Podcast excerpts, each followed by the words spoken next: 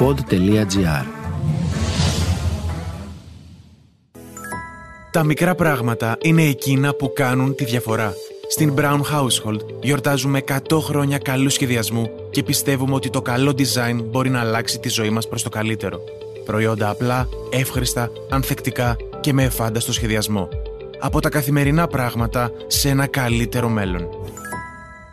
Αγαπημένο μου blender, βάζω τα υλικά μέσα, βάζω τον πάγο και margaritas for everyone. Έτσι, έτσι. Πριν κάνουμε πλέον οποιαδήποτε αγορά είναι χρέος να κάνουμε ένα μικρό, μια μικρή έρευνα για το, για το που έχουν παραχθεί με τις συνθήκες από τι υλικά. Νομίζω έχουμε τη δυνατότητα και έχουμε και το χρέος να το κάνουμε αυτό πλέον. Καλησπέρα σας. Είμαι η Κυριακή Μπεϊόγλου και ακούτε το podcast 100 χρόνια καλού σχεδιασμού Brown στο pod.gr. Είμαι εδώ με δύο απίστευτους εκπροσώπους του ωραίου θα έλεγα.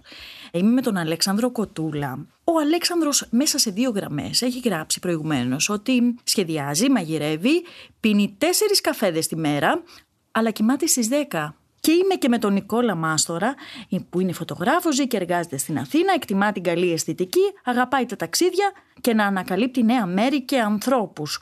Είμαστε όμως εδώ για να συζητήσουμε μέσα στους εκπροσώπους του ωραίου για το βιομηχανικό σχεδιασμό. Έχω διαπιστώσει ότι μέσα από τις δημιουργίες του βιομηχανικού σχεδιασμού μπορούμε με άνεση να δούμε όλα τα ρεύματα της σύγχρονης τέχνης, δηλαδή το design. Θεωρώ πως στηρίζει ένα μεγάλο τμήμα του σημερινού ηλιστικού πολιτισμού, για να το βάλουμε σε εισαγωγικά αυτό, και λειτουργεί και βοηθητικά στην παγκόσμια οικονομία, στο να λειτουργήσει και το εμπόριο. Τι λέτε εσείς γι' αυτό; Δεν ξέρω αν έχει να κάνει τόσο με τη διαμόρφωση της τέχνης και πόσο συνηθισμένο είναι. Σίγουρα σε κάποια σημεία όλα αυτά παραλληλίζονται με έναν τρόπο, αλλά νομίζω ότι το design και ειδικά τώρα έτσι όσο μιλάμε για το βιομηχανικό design έχει να κάνει πολύ με το functionality, την ε, ευχριστία, την αντοχή των υλικών. Όταν λέμε functionality.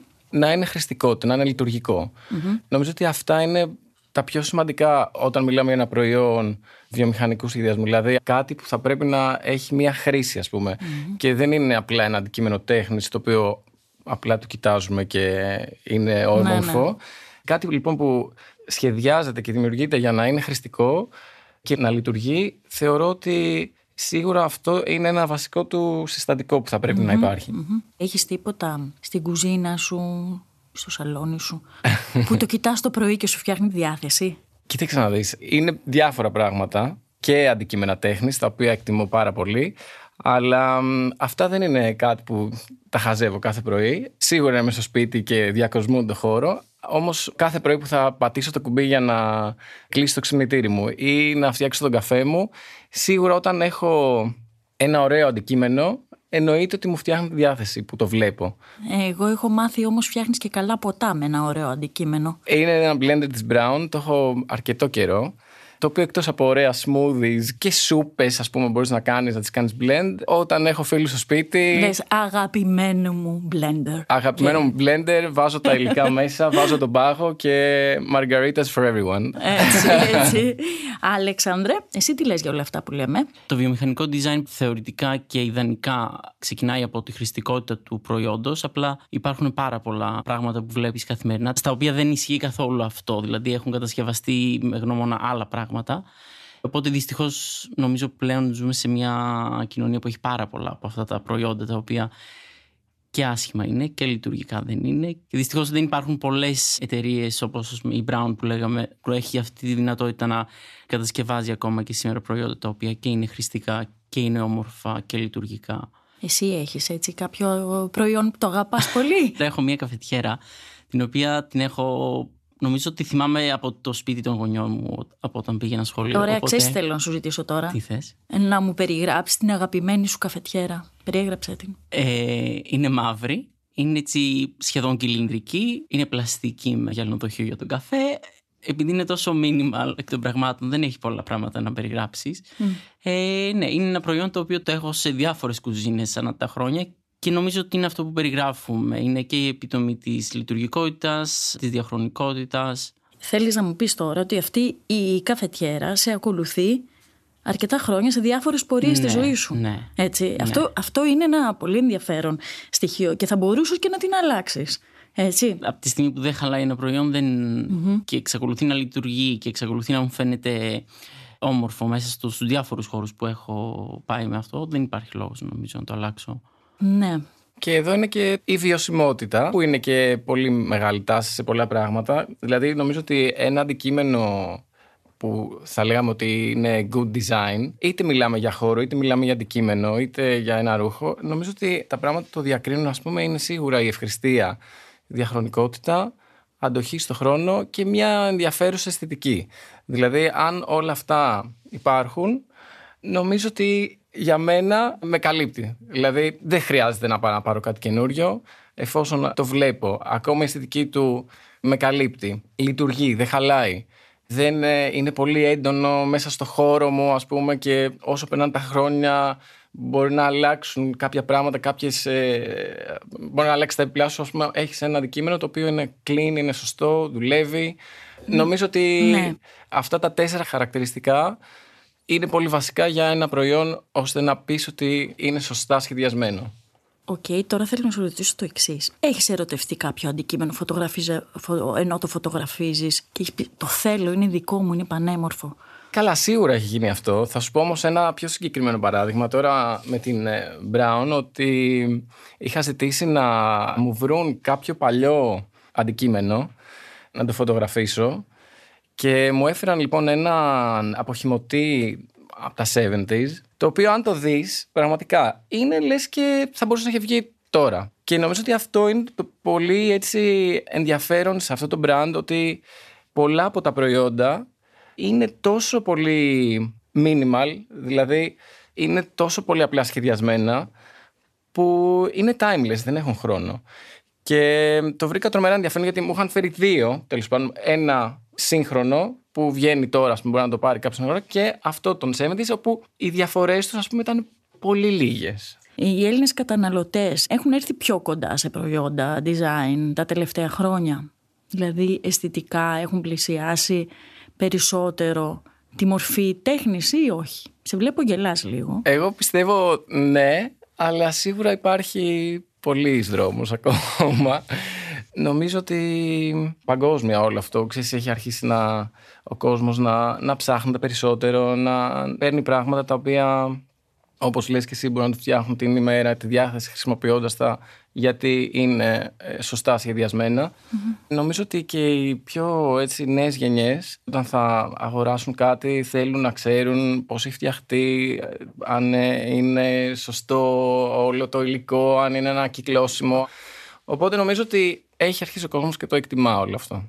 Εσύ, Αλέξανδρε, τι λες; Ε, νομίζω και εγώ, αλλά με τον ίδιο τρόπο που συμβαίνει παγκοσμίως, ότι εκ των πραγμάτων η προσβασιμότητα σε νέες μορφές design και τέχνης, νέα προϊόντα, νέα ρεύματα, νομίζω ότι είναι λόγω και της παγκοσμιοποίησης, της ευκολίας με την οποία γίνεται πλέον η μετακίνηση από χώρα σε χώρα.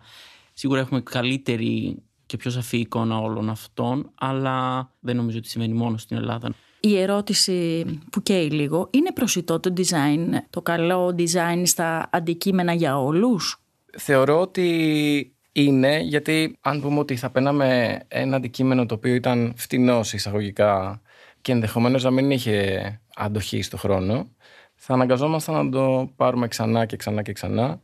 Ενώ αν διαλέξουμε να πάρουμε ένα σωστά σχεδιασμένο αντικείμενο που ενδεχομένως να είναι πιο ακριβό στην αρχή, νομίζω ότι αυτό, αν είναι σωστά σχεδιασμένο και έχει την αντοχή στο χρόνο, τελικά δεν θα είναι τόσο ακριβό όσο το να είχαμε πάρει πέντε φθηνότερα πράγματα. Συμφωνώ απόλυτα με τον Νικόλα και νομίζω ότι το βασικό πρόβλημα είναι το ότι και στη μόδα και στο design υπάρχουν αυτές οι εταιρείες οι οποίες έχουν δώσει τα τελευταία χρόνια τη δυνατότητα σε ανθρώπους να πάρουν πολύ φθηνά κακής ποιότητας πράγματα οπότε ο μέσος καταναλωτής έχει μάθει ότι μπορεί να πάρει ένα προϊόν σε εξευτελιστική τιμή και αυτό είναι λάθος. Οπότε έχοντας μάθει να αγοράζει ένα μπλουζάκι με 2 ευρώ και το θεωρεί λογικό, μπαίνει στη διαδικασία να θεωρήσει ότι είναι παράλογο ένα μπλουζάκι το οποίο είναι πραγματικά καλής ποιότητας, έχει φτιαχτεί σε τίμιες συνθήκες και θα μπορεί να το χρησιμοποιεί για 5 ή 10 χρόνια πρέπει να κοστίζει 20 και 30 ευρώ, δεν είναι παράλογο.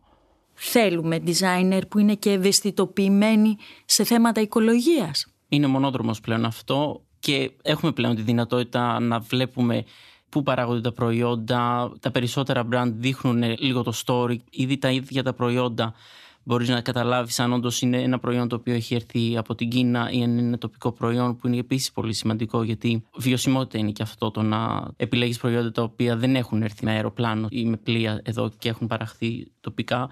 Οπότε νομίζω ότι πριν κάνουμε πλέον οποιαδήποτε αγορά είναι χρέος να κάνουμε ένα μικρό, μια μικρή έρευνα για το που έχουν παραχθεί με τις συνθήκες από τι υλικά. Νομίζω έχουμε τη δυνατότητα και έχουμε και το χρέος να το κάνουμε αυτό πλέον. Επίσης αναρωτιέμαι, αν ε, αυτό που κάνετε είναι πράγματι κάτι ομαδικό ή μήπως είναι κάτι πολύ μοναχικό; Δηλαδή, εσύ και το προϊόν, εσύ και το σχέδιο.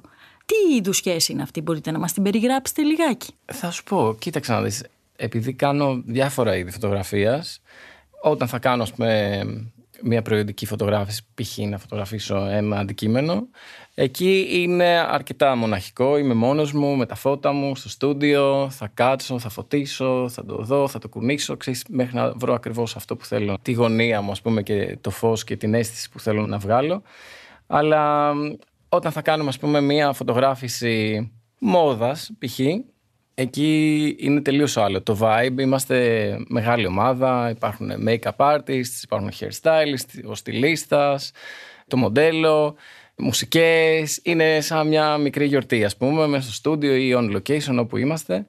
Οπότε νιώθω τυχερός που έχω και τα δύο και εκτιμώ και από τα δύο αυτά που μπορούν να μου δωσουν Αλέξανδρε; Παρόμοια είναι και, η δική μας σχέση. Τα πρώτα στάδια σίγουρα είναι πιο μοναχικά, ιδιαίτερα ο αρχικός σχεδιασμός, η μετάφραση από την έμπνευση στο σχέδιο, τα πρώτα πειράματα. Πάντα χρειάζεσαι λίγο χρόνο με τον εαυτό σου και με το σχέδιο, να συνομιλήσετε, να το αφήσεις, να το ξαναπιάσεις. Αλλά όταν θα είσαι εκεί που θέλεις αυτό το πράγμα και πρέπει να μεταφραστεί το δυσδιάστατο σε τρισδιάστατο στη δική μου περίπτωση. Πάντα παίρνω τη γνώμη συνεργατών, ατόμων που έχουν μια εμπειρία πάνω στο προϊόν, από τους ράφτες μου ή από τους κατασκευαστές μου όταν πρόκειται για τσάντες ή για κεραμικά ανάλογα την περίπτωση. Και κατά τη διάρκεια του development από το σχέδιο προς το τελικό προϊόν εκεί σίγουρα είναι κάτι το οποίο γίνεται ομαδικά. Γίνεται με τους διάφορους κατασκευαστές, με τους προμηθευτές των υλικών.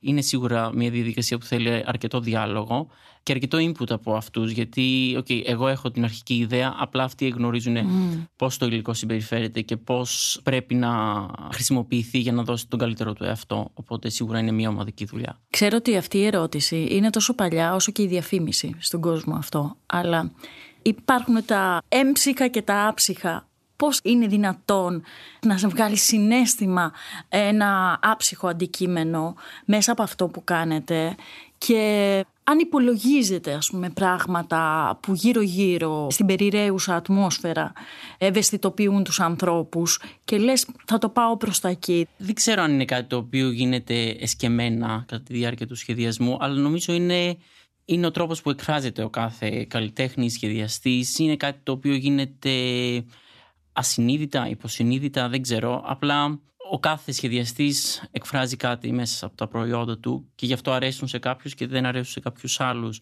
Οπότε δεν νομίζω ότι είναι μια λογική διαδικασία την οποία μπορεί να περιγράψεις, να καταλάβεις και να επαναλάβεις. Νομίζω ότι γίνεται αυτόματα, αν γίνεται. Εσύ ποιον designer έχεις στο μυαλό σου, στην άκρη του μυαλού σου, όταν σου λένε ποιος είναι ο αγαπημένος σου; Πιο πολύ νομίζω ότι δουλεύω με reference από την τέχνη, από τα χρώματα και από τις μορφές σε αφηρημένο επίπεδο. Νομίζω ότι με βοηθάει πιο πολύ στο να μεταφράσω μια έμπνευση από κάτι δυσδιάστατο σε τρισδιάστατο. Σίγουρα υπάρχουν σχεδιαστές που μου αρέσουν περισσότερο και λιγότερο, αλλά νομίζω η μεγαλύτερη επιρροή μου κατά τη διάρκεια μιας σχεδιαστικής διαδικασίας είναι η τέχνη. Εσύ Νικόλα. Εμένα πολύ ο κινηματογράφος, σίγουρα και η ζωγραφική βέβαια, αλλά και η ίδια φωτογραφία πια. Θέλω να σου πω ότι υπάρχει τόσο μεγάλη ιστορία φωτογραφική πλέον που εννοείται ότι εμπνέομαι και αντλώ ας πούμε references από παλιότερους φωτογράφους. Νικόλα, ε, τώρα ξέρεις που είναι να τελειώσουμε. Θέλω να τελειώσουμε όπως αρχίσαμε. Για πες. Είσαι ο Νικόλας. Αγαπάς πολύ τη δουλειά σου. Το καταλάβαμε σε αυτή την κουβέντα πάρα πολύ. Αλλά τι άλλο είναι για σένα αυτή η δουλειά; Κοίταξε, νιώθω πάρα πολύ τυχερός που άργησα λίγο, αλλά βρήκα πραγματικά αυτό που με εκφράζει και είμαι και πολύ ευγνώμων που, πώς να σου πω, μπορώ να κάνω κάτι που πραγματικά αγαπώ και να βιοπορίζομαι και να βλέπω ανθρώπους που το εκτιμούν και θέλουν να συνεργαζόμαστε. Οπότε νιώθω ότι δεν είναι και δουλειά πολλές φορές. Δηλαδή είναι σαν να κάνω το κέφι μου σε εισαγωγικά το οποίο το βρίσκω τρομερά υγιές γιατί έχω δουλέψει και σε άλλες δουλειές παλιότερα πριν γίνω φωτογράφος. Και το συνέστημα του να δουλεύεις με τέτοιο τρόπο δηλαδή να κάνεις πραγματικά αυτό που αγαπάς και σε εκφράζει δεν συγκρίνεται με ό,τι είχα κάνει πιο πριν που ό,τι είχα κάνει πριν δεν το έκανα σαν καταναγκαστικό έργο προφανώς αλλά νομίζω είναι πολύ σημαντικό να βρεις αυτό που πραγματικά αγαπάς γιατί δεν θα νιώθεις ποτέ κούραση. Δηλαδή δουλεύω πολύ περισσότερο από ότι δούλευα ως υπάλληλος ας πούμε σε μια άλλη δουλειά αλλά δεν νιώθω την κούραση. Ξέρεις, είναι γλυκιά η κούραση θα έλεγα. Έτσι. Αλέξανδρε; Είναι πολύ ωραίο να κάνεις αυτό που αγαπάς γιατί και εγώ ξεκίνησα από μια σχολή στην οποία έφαγα αρκετά χρόνια στο Πολυτεχνείο που με βοήθησε πάρα πολύ και στον τρόπο σκέψης και σε πολλά ακόμα πράγματα. Αλλά ήταν κάτι το οποίο νιώθω ότι δεν είναι βιώσιμο και δεν θα ήμουν χαρούμενος. Οπότε κάνοντας αυτό το πράγμα, το οποίο πραγματικά νιώθω ωραία και κατά τη διάρκεια της δουλειάς, αλλά και μετά. Δηλαδή, πολλές φορές πηγαίνω για ύπνο και σκέφτομαι πώς θα δώσω λύση σε ένα πρόβλημα που έχω. Και κάποιες φορές, OK, σίγουρα γίνεται αγχωτικά και πιεστικά, αλλά κάποιες φορές πραγματικά ξυπνάω το πρωί και λέω και έχω να δώσω λύσεις σε αυτό το πρόβλημα και, και πηγαίνω με χαρά στη δουλειά που σίγουρα μπορεί μέσα να υπάρχουν πολλές στιγμές στις οποίες νιώθεις σε ένα άγχος και, ένα, και μια απόγνωση ότι δεν βγαίνει πουθενά αλλά όταν πραγματικά δίνει τη λύση σε αυτό που ψάχνεις και όταν όλο αυτό που ψάχνεις είναι δικό σου και γυρνάει πάλι σε σένα. Οπότε είναι πολύ rewarding σας ευχαριστώ πάρα πολύ. Πέρασα πάρα πολύ ωραία μαζί σας και έμαθα πολλά πολλά πράγματα. Ελπίζω να το επαναλάβουμε σύντομα. Μακάρι, εμείς ευχαριστούμε. Ακούσατε το podcast 100 χρόνια καλού σχεδιασμού Brown. Μια παραγωγή του pod.gr. Αναζητήστε τα podcast που σας ενδιαφέρουν στο pod.gr, Spotify, Apple Podcast, Google Podcast και σε όποια άλλη εφαρμογή από το κινητό σας.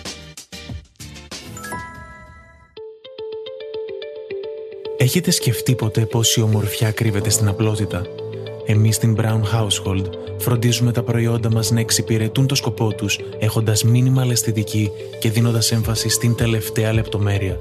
Γιατί το καλό design δεν αφήνει τίποτα πίσω. Δημιουργούμε προϊόντα που είναι ανθεκτικά τόσο στον σχεδιασμό τους όσο και στην φθορά του χρόνου. Προϊόντα που δεν έχουν ημερομηνία λήξης. Όταν φτιάχνεις κάτι σωστά, μπορεί να κρατήσει για πάντα με σεβασμό στο περιβάλλον και στον άνθρωπο. Γιατί στην Brown Household δεν φροντίζουμε μόνο για τα προϊόντα σας, αλλά και για την ποιότητα ζωής σας.